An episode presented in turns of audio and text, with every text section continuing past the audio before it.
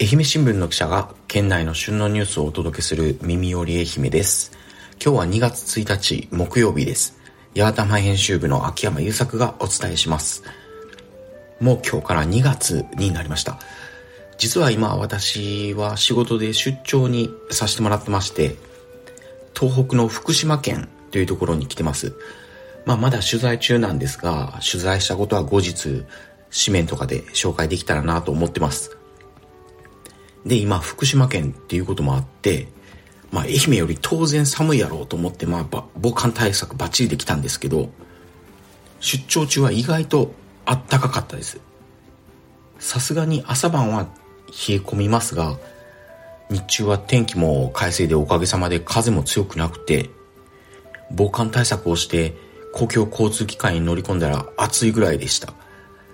で、先日 JR の常磐線という、まあ、東京から宮城県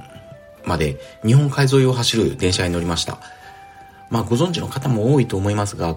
この JR 常磐線っていうのは、もう13年近く前の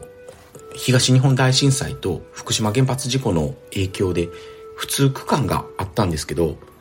2020年3月に全線が繋がりました。今回その JR 常磐線に乗りました。まあ、どんな言い方が適切かわからないんですが、2020年当時、その、開通のニュースを知った時に、福島県を常磐線から見てみたいなと思ってました。で、今回、まあ、しっかり目を凝らして短時間ではありましたが、いろんな景色を見て、まあ、復興が進む地域とか、そのままの地域であったりとかを見て、いろいろ思うことはあったんですけど、まあ、それとは別に、一つ驚いたことがありました。まあ、ガラッと話は変わるんですけど、電車のドアに開閉ボタンがついてるんです。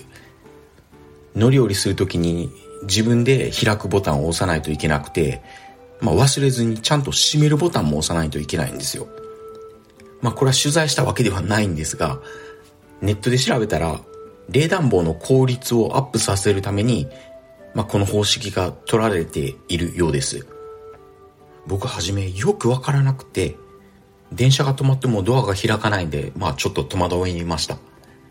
こうやってその地域の気候とか特徴に応じて様々な工夫であったり、まあ特徴があったりするのが面白いなと思ったりします。普段私が取材する愛媛県の八幡浜市でもその地域の景観を生かしながら大事に守られている建築物があります。それが山八幡浜市の山あいにある日槌町という国の重要文化財にも指定される建築物なんですけど、まあ、この建築物を設計したのは八幡浜市の職員であった松村正恒さんという方が設計しました。この日槌町、日槌町は川沿いに建てられていまして、まあ、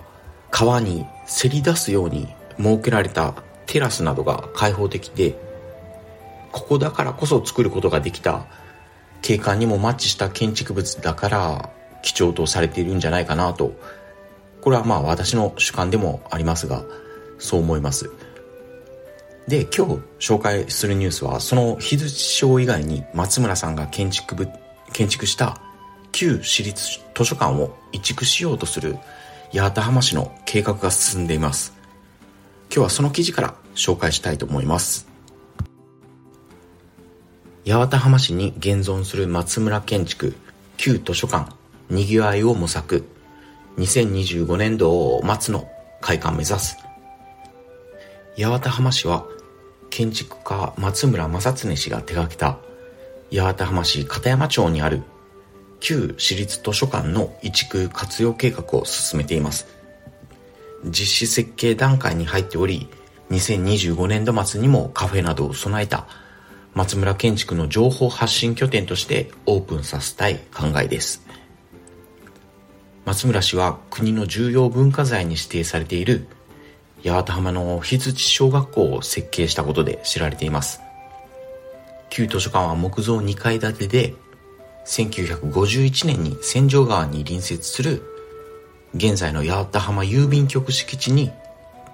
建てられました。松村建築の特徴である光と風を取り入れた開放感ある設計で2度の移築を得て1991年まで図書館として使われましたが、今は倉庫になっています。八幡浜市は市民文化活動センターコミ館を核とする文化ゾーンを中心市街地に整備中で、旧図書館もゾーンを構成する建築物の一つです。八幡浜市は現在の部材を活用しつつ当初の姿を基本に旧図書館を再生させるため実施設計委託料を昨年の12月に一般会計補正予算に盛り込みました。移設先は小み館の西側で松村建築を写真動画模型などで紹介し1階にカフェ2階には飲食などもできるフリースペースを設ける案を示しています。ということですが、まあ、詳しくは記事を読んでいただくとして、この計画進んではいるんですが、昨年の市議会の予算委員会という中で、まあ一部の市議とかから、現在の場所も知られていないと市民の関心の低さを指摘する声や、人を呼び込む建物を作ってほしいとの意見も出ていました。ただ松村建築に詳しい大学の教授とかに話を聞くと、まあ、この旧図書館というのは1950年の建築基準法施行直後に建てられたもので壁面にモルタルを吹き付けるなど防火性能の向上が図られていると説明しています。まあ、これは日槌町の建築につながる松村氏の考えや建築士がわかる価値がある建物と評価しています。で、この松村さんが携わった公共建築物っていうのは、この旧図書館を含めて5件しか今現存していません。まあそういうこともあって八幡浜市は移築再生することで多くの市民が気軽に集い愛され愛される施設にしたいとして周辺の開発予定地と連携した集客を模索していますが、まあ、日本が誇る松村正恒さんが手掛けた建築物としての文化財的価値を高めていくためには誘客に加えて将来にわたって市民が誇れる文化施設として育てていくことが鍵になるのかなと思います。続いては隣町の伊方町では新しい施設が2月1日の今日オープンとなりました。その記事を紹介します。2021年8月に本館が全焼し再建工事を進めてきた伊方町健康交流施設佐田岬亀ヶ池温泉が2月1日の全面営業再開を控えスタッフらが連日準備に励んでいます。亀ヶ池温泉は本館温泉施設宿泊施設で構成されています。本館にはもともとあったレストランや物販コーナー休憩スペースに加え宿泊施設などを新設しました。レストランは和食がメインで、海の幸を、海の幸を使ったしらす丼や刺身、寿司などのほかテイクアウトメニューも揃えられています。物販コーナーには地酒やみかんジュースをはじめ、戸部焼きや今治タオルなど町内外の名産品が並んでいます。宿泊施設の亀の湯別邸には本館の中に新設した露天風呂付きなど7部屋と既存の簡易宿泊と5部屋の計12部屋となっています。定員は約30人で、料金は食事代別の1人6000円から2万円となっています。この上ヶ池温泉は昨年の12月中旬、一足先に再開した温泉施設に合わせて一部施設の営業も開始していました。総支配人はレストランや宿泊などのサービスがやっと提供できる。新たな気持ちで楽しんでもらえる施設づくりを目指したいと町内外からの利用を呼びかけています。温泉の営業時間は午前9時から午後9時。定休日は第4目標となってます。で入浴料は大人700円。65歳以上は600円。3歳から小学生の子供は300円となっています。ということで、この佐田岬亀ヶ池温泉は、本館が落雷による火災で全焼して、約2年半になります。消失を免れた温浴島で仮営業を進めながら進め進めていた本館の再建工事がようやく終わりました伊方町だけでなく、まあ、町外からも多くの方が利用していた人気の温泉だでした、まあ、私はまだ新しくなった亀ヶ池温泉行けてないんですが、まあ、温泉に行くのは当然のことながらぜひご飯も食べに行ってみたいなと思っていますエンディングです。今週は井上さんから質問をいただきました。ありがとうございます。で、モーニングルーティンとナイトルーティンっていうことなんですが。まあ、てか井上さんが僕のプライベートがあまり見えないっておっしゃってましたが、私は今まで井上さんにはもう全てさらけ出してきたつもりなんですけど、伝わってないのが残念です。もう井上さんとは本社で一緒だった時に、結構何時間も一緒に共に行動したこともありましたし、まあ、僕にとってはいろんな思い出がいっぱいなんですけど、その思いが一方通行だったようで、本当に残念だなと思ってます。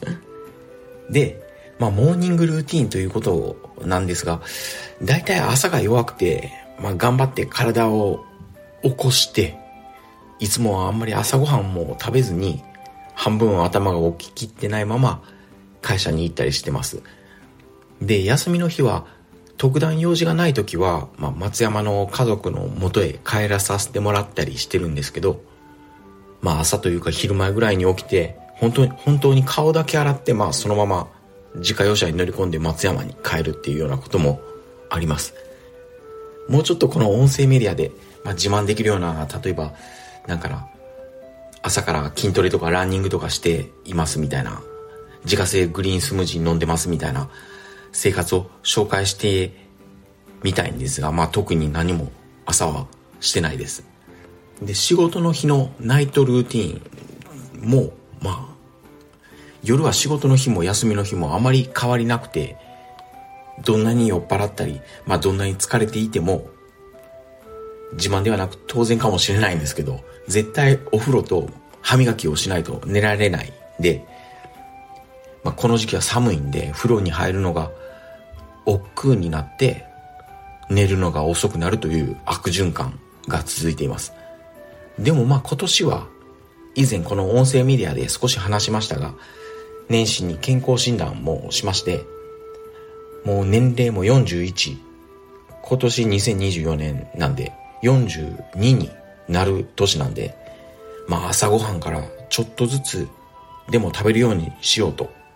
思っています。そのためには前の日は早く寝るということを目標に頑張っています。ということで、まあこんな話に最後まで付き合っていただき、本当にありがとうございます。明日金曜日は新居浜編集部の石川美咲さんが担当します。それではまた明日も聞いてください。